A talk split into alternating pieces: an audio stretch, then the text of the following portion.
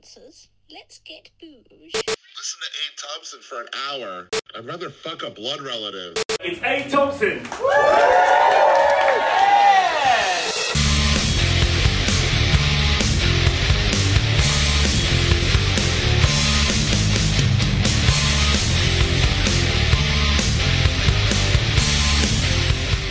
Da, da, da, da. Yo, yo, yo. What is up, people? It's me. I'm back. The uh, the second solo show of the week. How the fuck is it going? Uh, it's a it's a Thursday. It's a cheeky bonus podcast. My girlfriend is away. She's taken my son. I'm at home with a two year old for uh, for two days by ourselves. So that's fun. That's nice. Um, just me and my daughter together.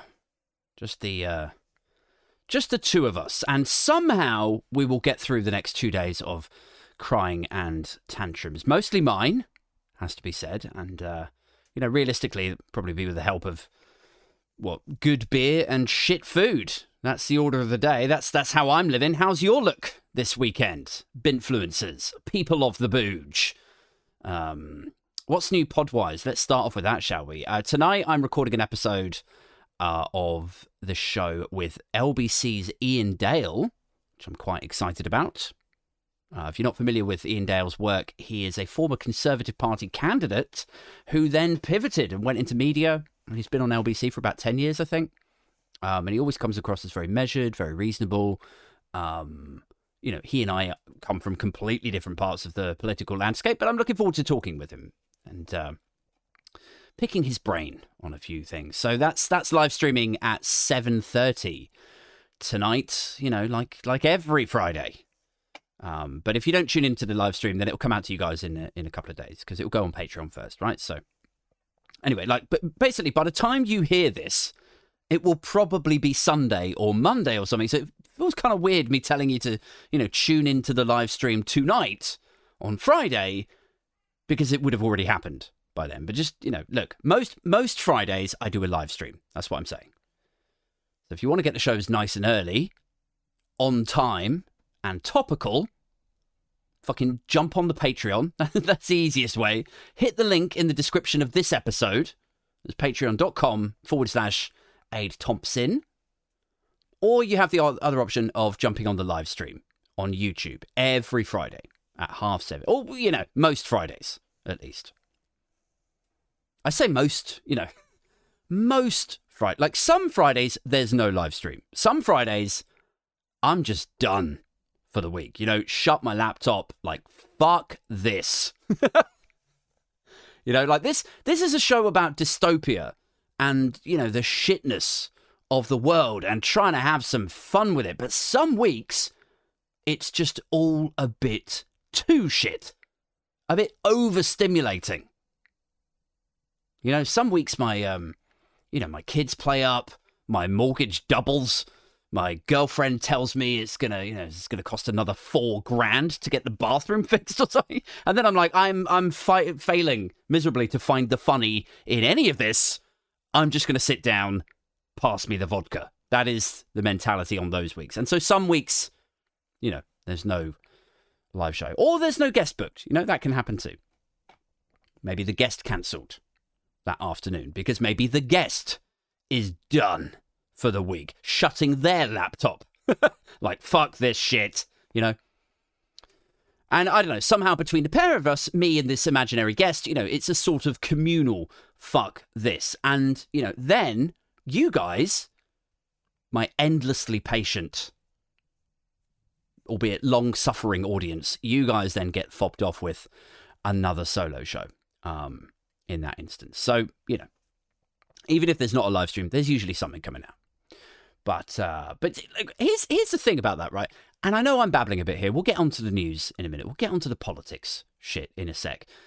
But I say like fobbed off with another solo show kind of thing. But here's like it's strange. Believe it or not, like it's weird, but I, I promise you, right? The solo shows are now at least as popular, if not more popular, than the guested ones. And I don't really know what to make of that, you know? Like, I mean, like, I'm having a good time. I like sitting here and, you know, ranting and roasting for an hour, but it's, you know, it's a bit wild that that is an acceptable model for a podcast. You know, you think podcasts and you think guests around a table, you know, people's life stories or, um, you know, true crime, investigative things that are then punctuated with interviews and news, audio, or, or whatever. You don't necessarily think of the audio equivalent of a man sitting on a bench ranting to himself, do you? I, I wouldn't think that that was an engaging model for a podcast. But you know, maybe maybe that's the point. Maybe it's like because you don't necessarily think of that, that that is my gap in the market. and so you know, I come along with my self-amusing, self-satisfied rants, and you know, I fill that gap. I I don't know. I might have to temper the ego though. Like if if the solo shows continue to get more popular, I may have to just work on, you know, managing my ego. I might have to watch out for for myself running away with myself. Or I'm going to st- basically I'll start talking over the guests in their shit too, you know. Cuz I'm going to get all emboldened. Like, yeah, look, I'm I'm the real star here, pal. You know, like that sort of vibe. I'll have some academic on talking about, you know, what, like the prospects for neurological technological development in the next decade. And I could just, you know, I'll feel it getting a little bit, you know, monotonous. And then I'll just barge back in and interrupt, like, that that's great. Great stuff, Professor. But I think I'll take it from here, you know. Anyway, who, who wants to hear about my insecurities? you know, just take over my own show again. If these solo shows continue to get more popular. Anyway, look, that's that is enough about the pod and me and shit. So, what is in the news? What's the haps? Let's do this. People of the Booge, fellow cult members, people who take comfort in the awfulness of society by smearing said awfulness all over the wall and laughing at it. Let us begin.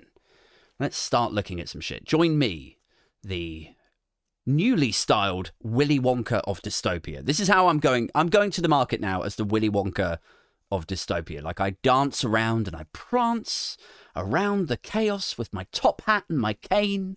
You know, just doing little theatrical West End sort of dancing, pointing out the awfulness of the world, hosting this world of woe, attempting to make it entertaining for you. That's my new my new thing. So let's take a look. Right, what's happened this week? Obviously, the biggest news this week politically has been the resignation of Nicola Sturgeon, the First Minister of Scotland and former Deputy First Minister, Deputy Leader of the SNP. You know, 19 years at the top of Scottish government. And now she's off. She's like, you know what? I'm 52. Maybe fuck this. You know? Maybe I don't want to spend the last 20 years of my life stood up at podiums navigating gotcha questions from you Kool Aid clucking cunts. You know?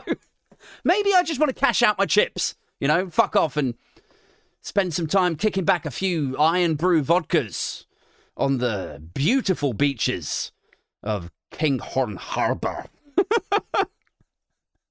which I incidentally I don't think is a particularly beautiful beach. Um, somebody from Scotland is going to be along right now to tell me actually Scotland has some really beautiful beaches, Aid. But uh, look, I don't know. In my mind, Scotland's beaches are rocky and awful. Uh, anyway, so that's that's her vibe. She's stepping down. She's decided to resign as first minister of Scotland, and you know who who can blame her really? just navigating this, you know, nonsense from frothing classist bullshitters day in, day out. You know, it's going to take its toll eventually, isn't it? And then you're going to go, why, why do I have to put up with this? You know, I should be enjoying the sunny, sandy Californian surf that is Kinghorn Harbour. That should be me at 52. You know, Kinghorn Harbour is where, with its diverse and welcoming needles and rocks. know, I, I'm okay. Look, I'm sorry. I'm sorry if you're listening to this from Kinghorn Harbour, but you must, you know, you got you you know what Kinghorn Harbour is, right? It's you know, let's not pretend it's fucking Malibu, all right? Maybe she's just like, look, I'm fed up of missing out, guys. I've earned my stripes. That's it. I'm out. Maybe that's Sturgeon's vibe.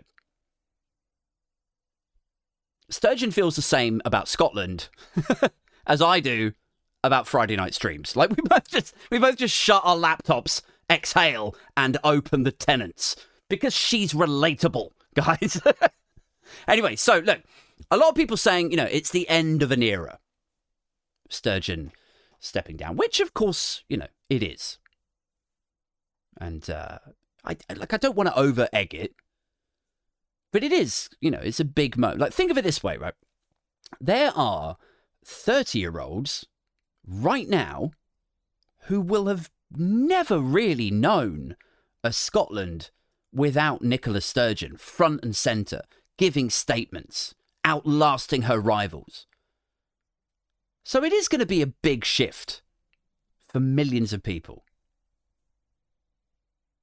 And like, if you want to, you know, if, if we really want to join the dots on this, if we really want to labour this point, like, if you want a time uh, pinch point or, or whatever for, for how long she's been one of, if not the most pivotal pic, uh, figure in Scottish politics, right? When Sturgeon became deputy leader of the SNP, when that happened, when she first arose to as like number two of the SNP, the number one song in the charts was Real to Me by Brian McFadden. Brian McFadden's failed solo career was just starting when Nicola Sturgeon first became deputy leader of the SNP. Do you remember Brian McFadden? Do you remember that guy? Brian McFadden. Like all the tweens loved him, didn't they? I, I always thought he looked like um he looked like Nick Carter having a stroke. That's that's what he looked like to me. I don't know if you guys listening back in your tween years you fancied him or whatever. That's what he looked like to me. He was like not quite Nick Carter, you know. I want to get to pop culture on you here on this politics and dystopia podcast, but like Nick Nick Carter was the handsome blonde, blue eyed one in Backstreet Boys. Do you remember that guy? The schoolgirl's heartthrob. He was, you know, he's the one. Like, do you know the song, um, the Backstreet Boys one, where it's like everybody, yeah, that one, right? Nick Carter is the one that sings those lines where he's like, "Am I original?" Like all of that shit, right? Am I sexual? That's him. He's that guy, right? Brian McFadden is what you get if Nick Carter got a blood clot. just if he was just left untreated in the back of an ambulance for over 11 minutes. That's what you get is fucking Brian McFadden. Anyway, what are we talking about? Sturgeon. Sturgeon going. Big change. So it's also a big thing, you know, it, for, for Scotland, Scotland, but it's also a big thing for British politics more broadly, isn't it? Because in many ways, her opposition to Boris Johnson and her disdain for culture war nonsense, you know, all, all that stuff. Like she's always felt like a sort of, um, you know, a reasonable, measured, articulate centrist. To me, I don't know. That's how she come, comes across to me. In a politics that is dominated by children. That's how she appears to me. That's my perception of her. She has remained, in my opinion, dignified and eloquent, uh, responsive. You know, in, in in a time when politicians, you know what, like they physically turn their backs on the EU in Brussels, you know, or they they fucking call each other wanker in the House of Commons, or they they bang on about the war and the Germans. You know, it's like Sturgeon is the total opposite of that. You know. And so I don't know. There's a there's an anxiety about the absence that she's going to leave, isn't there? Like what the United Kingdom might become without her cool, calm, centrist influence to me. Like that's how that feels to me. It's like, what? Oh God! Like what? What might fill that gap? You know, like, there's an opportunity for a power grab here, and within that, there is a fear of what might follow. You know, it could be it could be another centrist, the Sturgeon type figure, but it could also be Scottish nationalist populism. like like a sort of, you know, Scottish Tommy Robinson. You know, a kind of Trumpy Scottish guy who blames all of Scotland's problems on their English, you know, like stirs up violence, separatist hatred. And it sounds like far off now. But I bet, you know, before 2016, no one thought anyone would be dumb enough to think the EU were oppressing us and then run into a fucking MP surgery and stab someone screaming about Britain first. I don't think anyone ever assumed people would be that stupid in England. And you think there aren't stupid people in Scotland? Impressionable, stupid people. Like, have you seen Neil Oliver? Fucking Freeview Jesus looking motherfucker. Like, what might come next for Scotland? if somebody rises up with the right charisma and communication skills and gravitas, who has the ability to energize, uh, you know, and get people into that violent separatist space, like it could get really fucking messy. Because there could be like, you know, echoes here of what happened with the Conservative Party like over the last six years, couldn't there?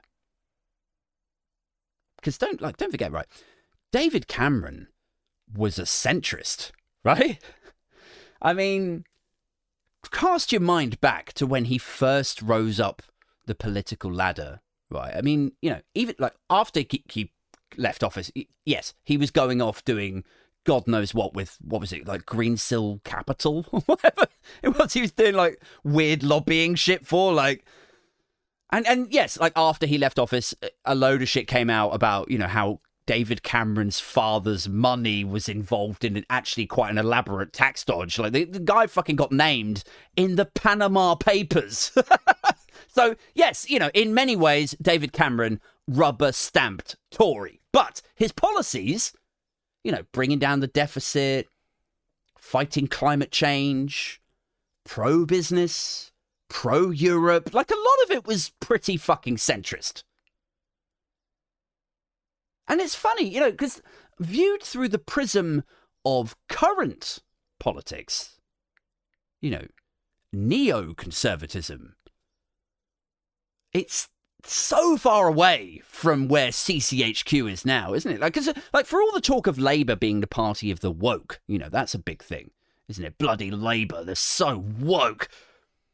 The funny thing is, I suspect Starmer is probably closer to Cameronism, for want of a better word, or certainly, you know, superficially closer to Cameronism than the current roll call in CCHQ. I really like, they're not that far apart. Like, if you think of Cameron's pitches in, uh, I know we're going way off Sturgeon now, but, you know, humour me, indulge me. Um, if you cast your mind back to David Cameron's pitches, the manifesto, like before, you know, he, he got into power, just as he was going to market, as he was going to the electorate saying, this is what I'm about.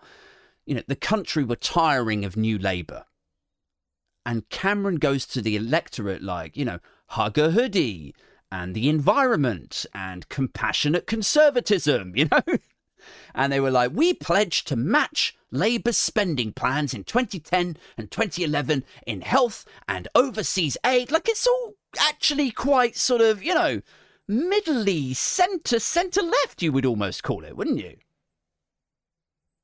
You look back on David Cameron's pledges back in the day, and then you look at Starmer's policies now and how pro business he is and uh, you know abandoning his pledges to nationalize utilities and so on. You know, like Cameron and Starmer are closer to one another than Cameron and CCHQ, Cameron and Sunak and Truss and Lee Anderson and all that fucking nonsense. It's bizarre, isn't it? And like, here's right. Here's a weird thing. Here's a weird question for you, dear listeners. Here's something to ponder on, right? If Starmer has inarguably moved into that center space.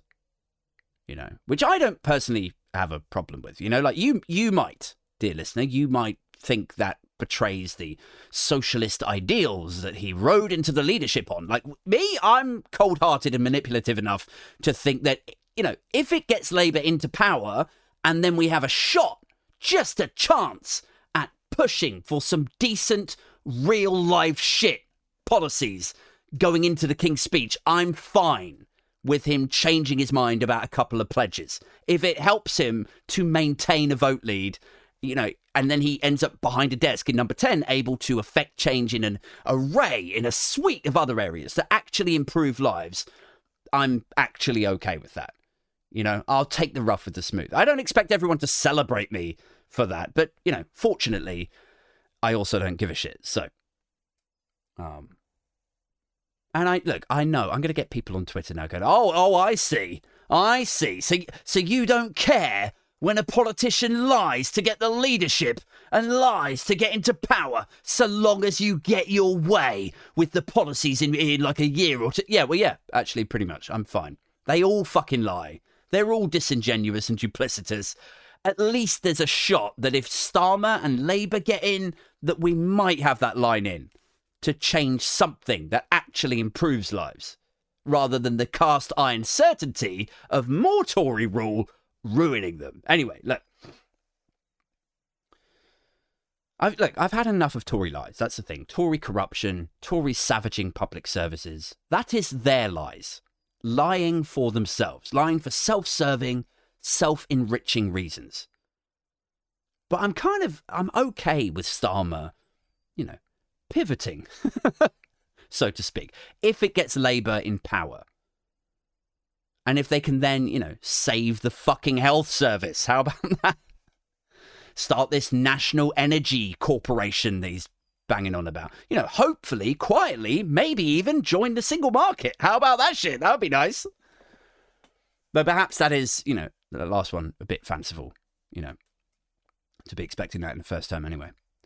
Um, but anyway, here's here's the weird thing to ponder on, right? If Starmer has moved into the centre and is enjoying a healthy poll lead, for over a year, right? I think it was 29 points the other day. 29 points ahead.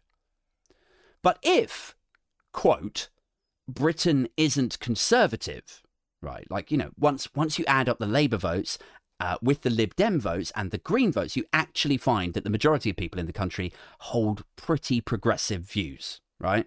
Pretty liberal values. They are pro choice, they're pro Europe, they're anti racist, they don't hate immigrants. Most people have progressive values, right? And so we say, you know, Britain isn't conservative. It's just first past the post and the fact the left vote is always splitting. That's your issue. So, if Starmer has moved, I promise I'm getting to the point in a second. If Starmer has moved into the centre, why does Labour have to move to the centre to pick up those centre right floating voter types. You know, like if if actually the maths says that Britain is majority left leaning, where does this push to get them nearer to this minority centre right space actually come from?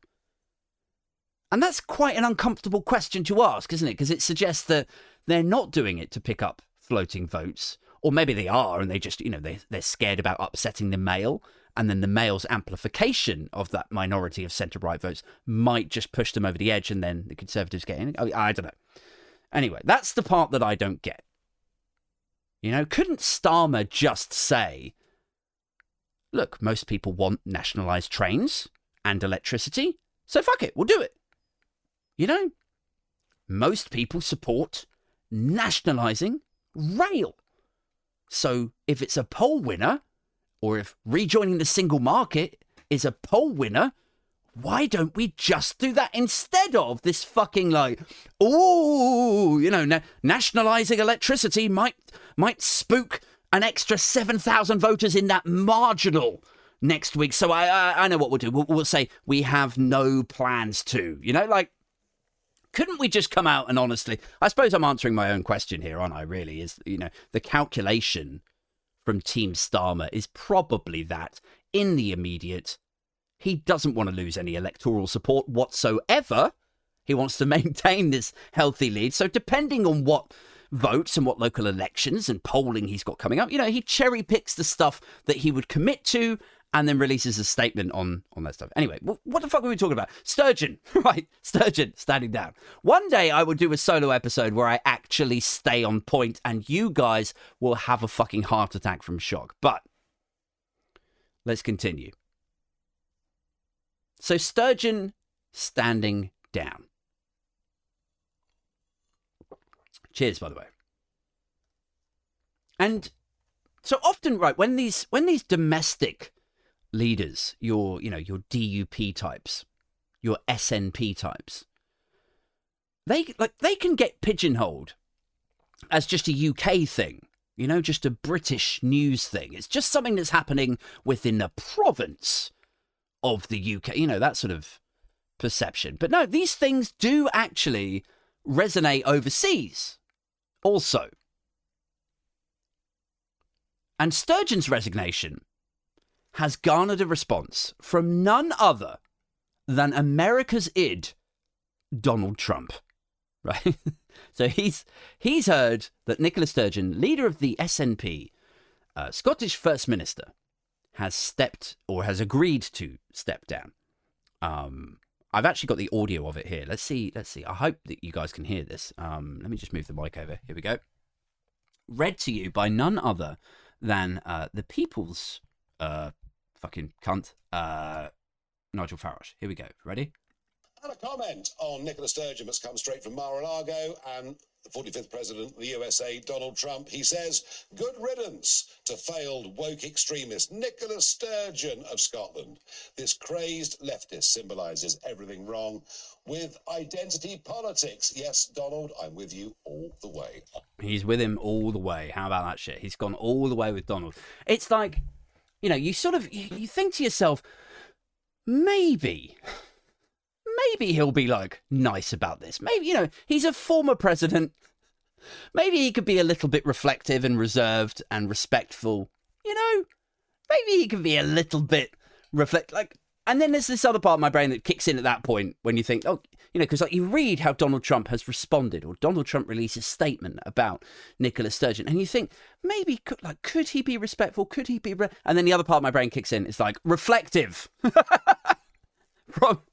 from Trump. Are you kidding?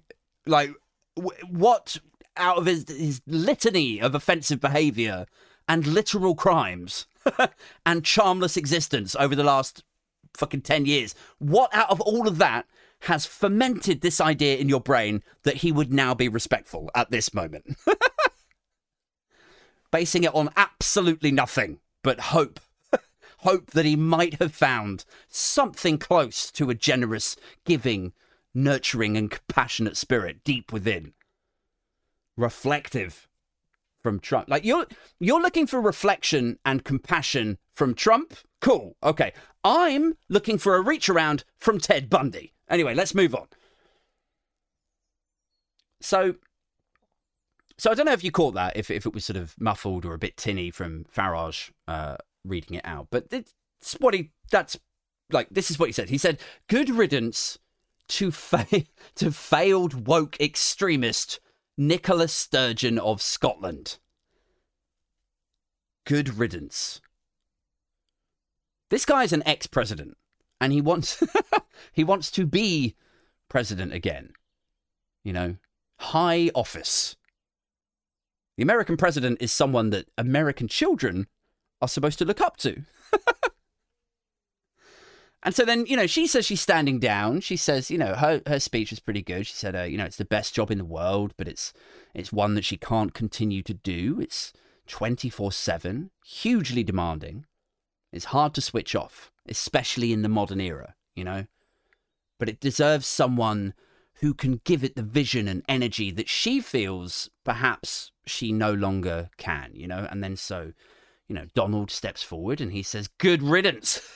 Good riddance to you, you failed woke extremist, Nicola Sturgeon of Scotland. Like, he's just such a fucking child, isn't he?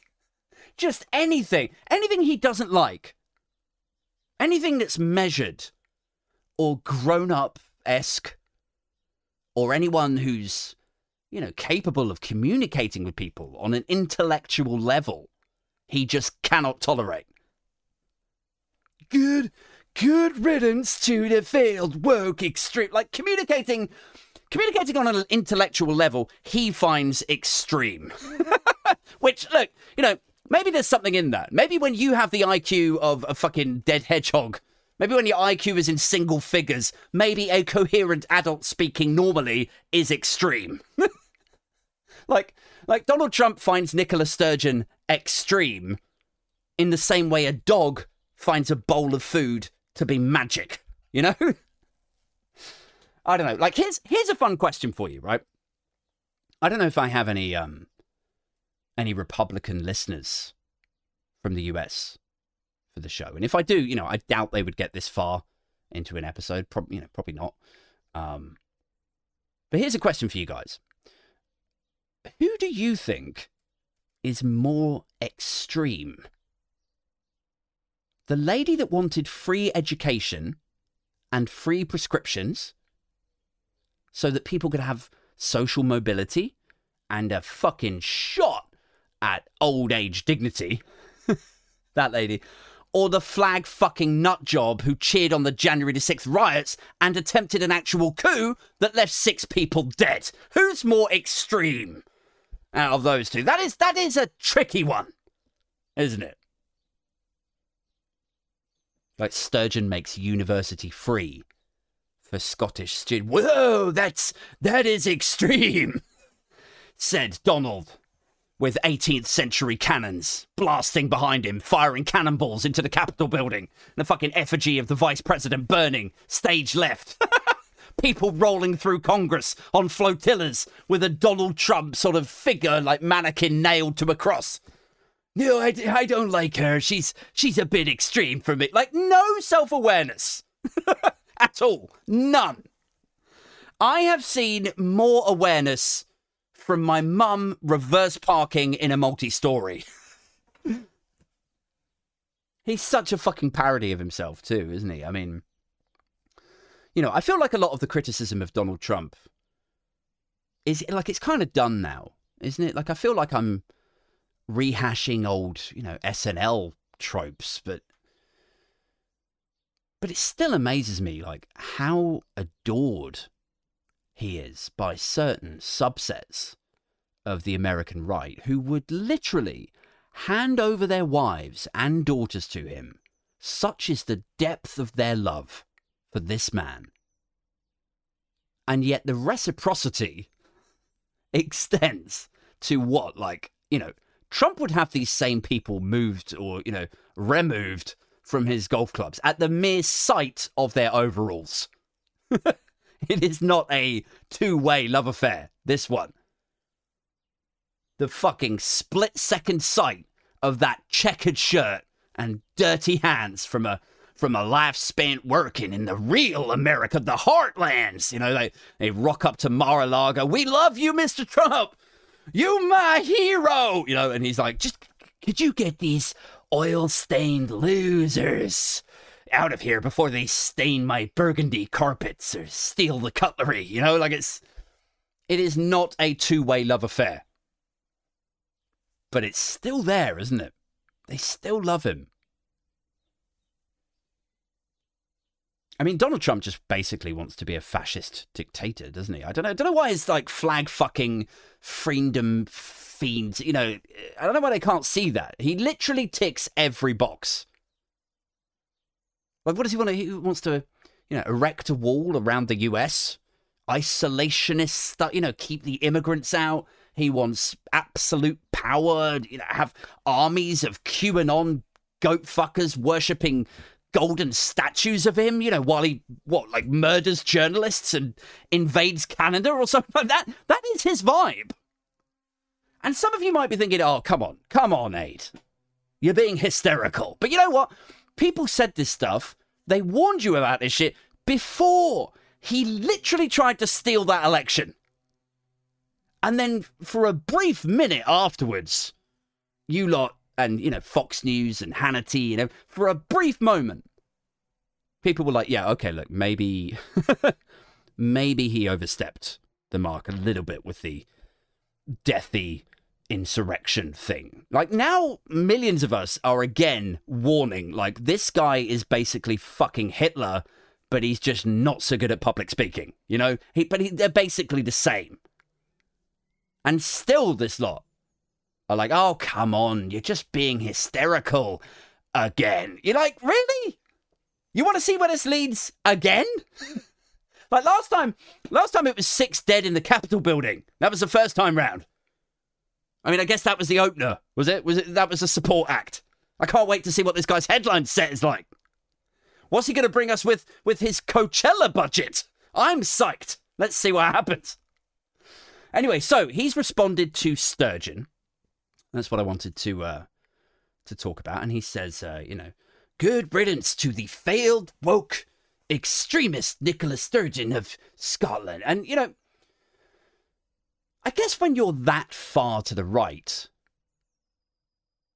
when you're that much of a weird, dogmatic, babbling lunatic, yeah, I suppose someone all the way back over here in the centre probably does feel a bit extreme, doesn't it? Probably is a little bit like far away. Well, that does seem extreme to me. It's you can kind of get your head around that. But the other thing was the good riddance thing. That didn't sit right with me. That didn't make any much sense in my noggin. I don't know. Like, you say good riddance to someone. That is a thing that you say after you kick someone out of a party, isn't it?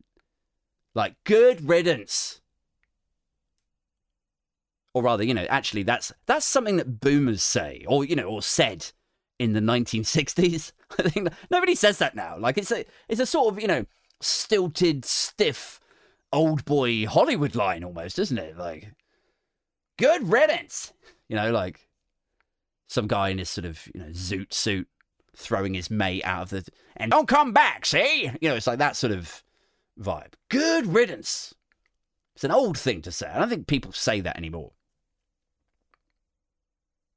Good riddance is like what you say when, like, you know, you throw your husband's suitcase out in the driveway, you know, because you, you're kicking him out the house that you still occupy. That's the key thing. You're inside the house, you're kicking him out, so you say good riddance. You throw his shit in the driveway. You kick him out because, you know, you, you came home early and you caught him blowing some black guy called Clive on the family sofa and he was dressed up as a milkmaid. It's fine. Kick him out, right? Throw his suitcase out there, by all means, shout, and good riddance. That's the proper context. But do you know what? Even then, in the modern day, your neighbours, they would be like, this, you know, feels weird hearing that. Feels weird hearing a 33 year old woman say good riddance. Like, you know, are they, are they filming something next door? Because that sounds like badly written dialogue. That sound, you know, it's not something that somebody would legitimately, you know, angrily say in the real world. Anyway, you come home, he's blowing Clive, you kick him out. And not because Clive's black, by the way, or even that they're gay. You know? Clive can do what he wants with anyone he wants to. But your husband made vows. So that's what's upsetting to her. She's upset about the about the cheating. That's it. Not that it's gay cheating, although you know there is a you know the gay element does leave her with a few questions and probably some you know insecurities and stuff. But you know she's not homophobic or racist. This imaginary woman in this scenario. that I'm clumsily wheeling out. She's just upset. But she doesn't care that Clive's black. She cares that Clive's balls are emptying into her husband's mouth. That's it. Like, the fucks that Clive's giving are the extent of the fucks that she gives. How about that? I know. Wow. There I was worrying that I was going down some sort of, you know, clumsy comedy cul-de-sac there. But lo and behold, I ended up at some delicious fucking wordplay. Thank you and good night. But no. Anyway, good riddance in that scenario, perfectly appropriate, right? We're done. Bye. And yes, you can keep the fucking milkmaid outfit, you pervert. Like, that's appropriate because she's still there. You know, she's kicking him out of the place in which she remains, in that environment that she's alluding, right? You understand? But Trump doesn't get to say that because Trump is A, not in Scottish politics, and B, even if we were talking geopolitics, like international shit, he was himself ejected from power, what, fucking two and a half years ago. It makes no sense. Like, good, good riddance, Nicola. You know, one of his aides pulls him aside, like, why, why are you saying good riddance? Because that's it. She's, uh, she's out of office now. Well, so are you. Well, um, well, I, uh, God damn it. I keep forgetting that I'm not president anymore. You know, it's like, you don't get to say that. How do you say good riddance to someone for leaving power when you yourself were already removed? You fucking idiot. But that's Donald Trump, isn't it? He's just, uh, you know, a sort of self parodying, self generating comedy genre. Just fucking stupidity through a 50 watt amplifier. Just a, a burst water main of idiocy.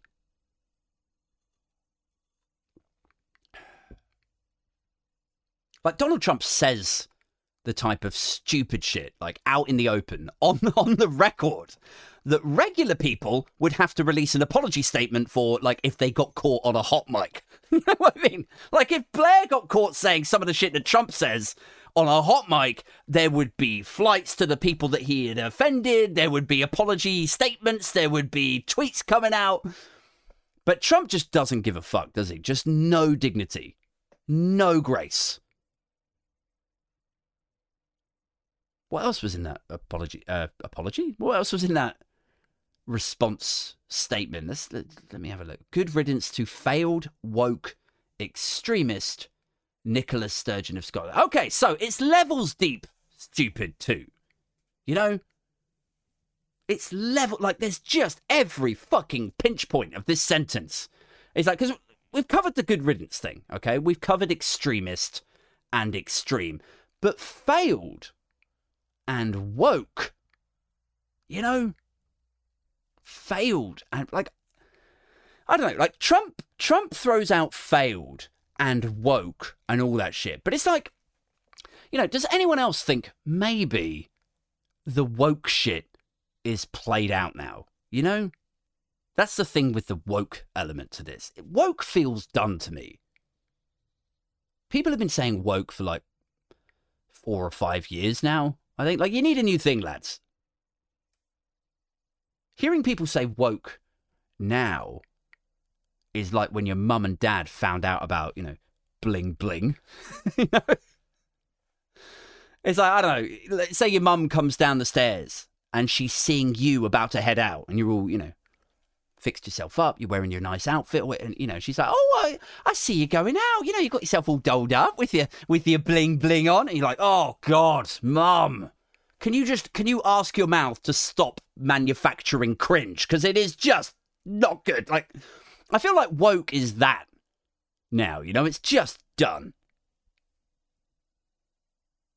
Like, I know some people who still say it in chat groups you know, but invariably they are not, you know, actual political types. They're not news junkies. They're, about a year behind on everything. They're like, oh, did did you see um did you see the Harry and Meghan thing? Oh, it's a bit woke. You know, it, it, has the same energy to it as you know, like your dad sending you a a DiCaprio meme from three years ago.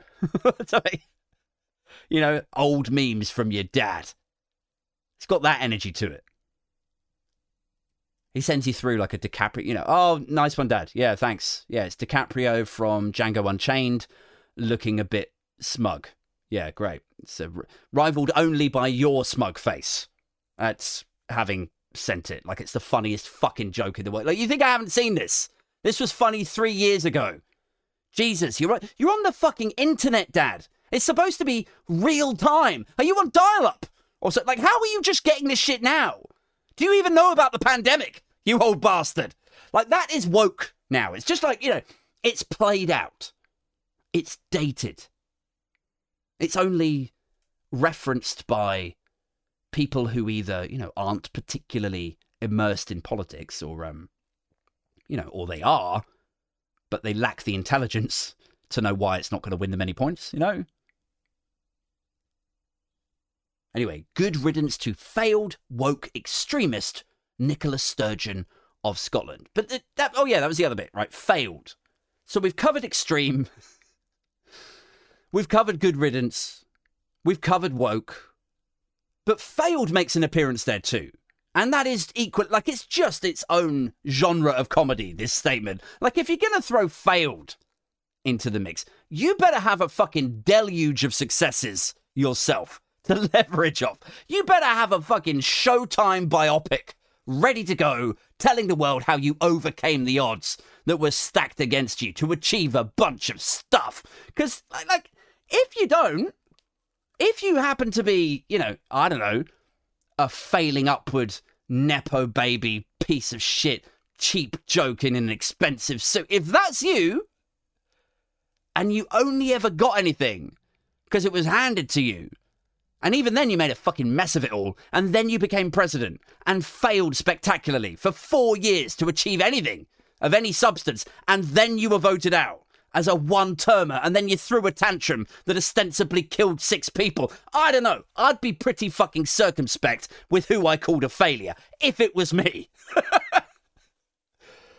Guys, that's it. Thank you for tuning in. Uh, I'll be back very, very soon when I go live streaming with Iain Dale tonight. Um, that talk is likely to be rather political uh, for obvious reasons. So if you are into politics, if you are a bit of a news junkie, um, and you do live in the now, you're not trapped in the narratives of like two, three years ago and heavily out of date. Um, it might be one that you might enjoy. So uh, stick around. Join me tonight, 7.30 live on YouTube. Uh, it'll be out on Patreon immediately afterwards, and then it will emerge on Spotify and Apple Podcasts and all of the usual places two days later. Um, if you would like to jump on the Patreon, I always put links to patreon.com forward slash Aid Thompson in all of the episodes, so it's super easy for you to tap into it. There's three tiers, and it starts at just three quid a month. So if you are enjoying the pod and you've you know you've listened to a few of the episodes and you're like, yeah, I like this, I might be up for a little bit of extra content, exclusive stuff. Uh, the quick heads up about all of the live shit. You know, the, the Patreon backers got first dibs of the tickets to the Riot Society show last week. Um, so that was cool. And we do in person meetups in London. We did one in October, going to do another one in April. Uh, you get an RSS feed for the podcast that goes straight into like your Apple podcast player or Spotify. Like you can just get the episode super, super quickly um, right direct into your usual. Like you don't have to download the po- uh, Patreon podcast player or anything. Um, you can just get access to them super early in your regular one. So that's cool. There's also a Discord chat. Uh, me and the Patreon backers jump in there. I'm in there once a day, usually talking shit about Tories. Um, and yeah, so I don't know if you if you are enjoying the podcast and you are in a position to maybe jump on it. Patreon.com forward slash Aid Thompson. If you're not in a position to chip in three quid a month. That's fine. Everyone is feeling the pinch. I promise you. Um, all I would say is maybe just tweet a friend or like pop something into a WhatsApp chat with somebody that you think might also enjoy the podcast. So anyone that you know that's into satire or piss taking or you know roasting politics, are trying to find the funny in a really senseless time, uh, just copy the episode of the podcast that you enjoyed and then send it off to a friend or an enemy. I don't care. I'm not precious about that shit. And finally, if you don't want to do that, uh, or if you're feeling particularly flush, I've just started putting t shirts. I know, it's proper. Like, I never thought I'd be the sort of person that sells fucking merch and t shirts and shit. But I am designing them myself. So I did one of Lady Mone, like Baroness Mone. Um, it says get money, but it's spelt like get money, and it's her on a fucking yacht. And it looks it looks quite gangster. I quite like the t-shirt. It's pretty good. So there's that, and then there's another t-shirt of like Centrica, who announced 3.3 billion pounds profits. Right, 3.3 billion. Meanwhile, people are having fucking gas meters reinstalled in their homes to prevent them from using their heating if they can't afford the astronomical fees. And so I created this t shirt. You change the E in Centrica to a U, so it says Cuntrica. So there you go. I've made two t shirts now Get Money and Cuntrica. They're both on the Funk27 website. So that's funk 27.co.uk forward slash merch if you want the full one to it. Um, so yeah, so they're on there. Um, That's it from me. I'll catch up with you all soon. All the best. Take care of yourselves. I'm outie.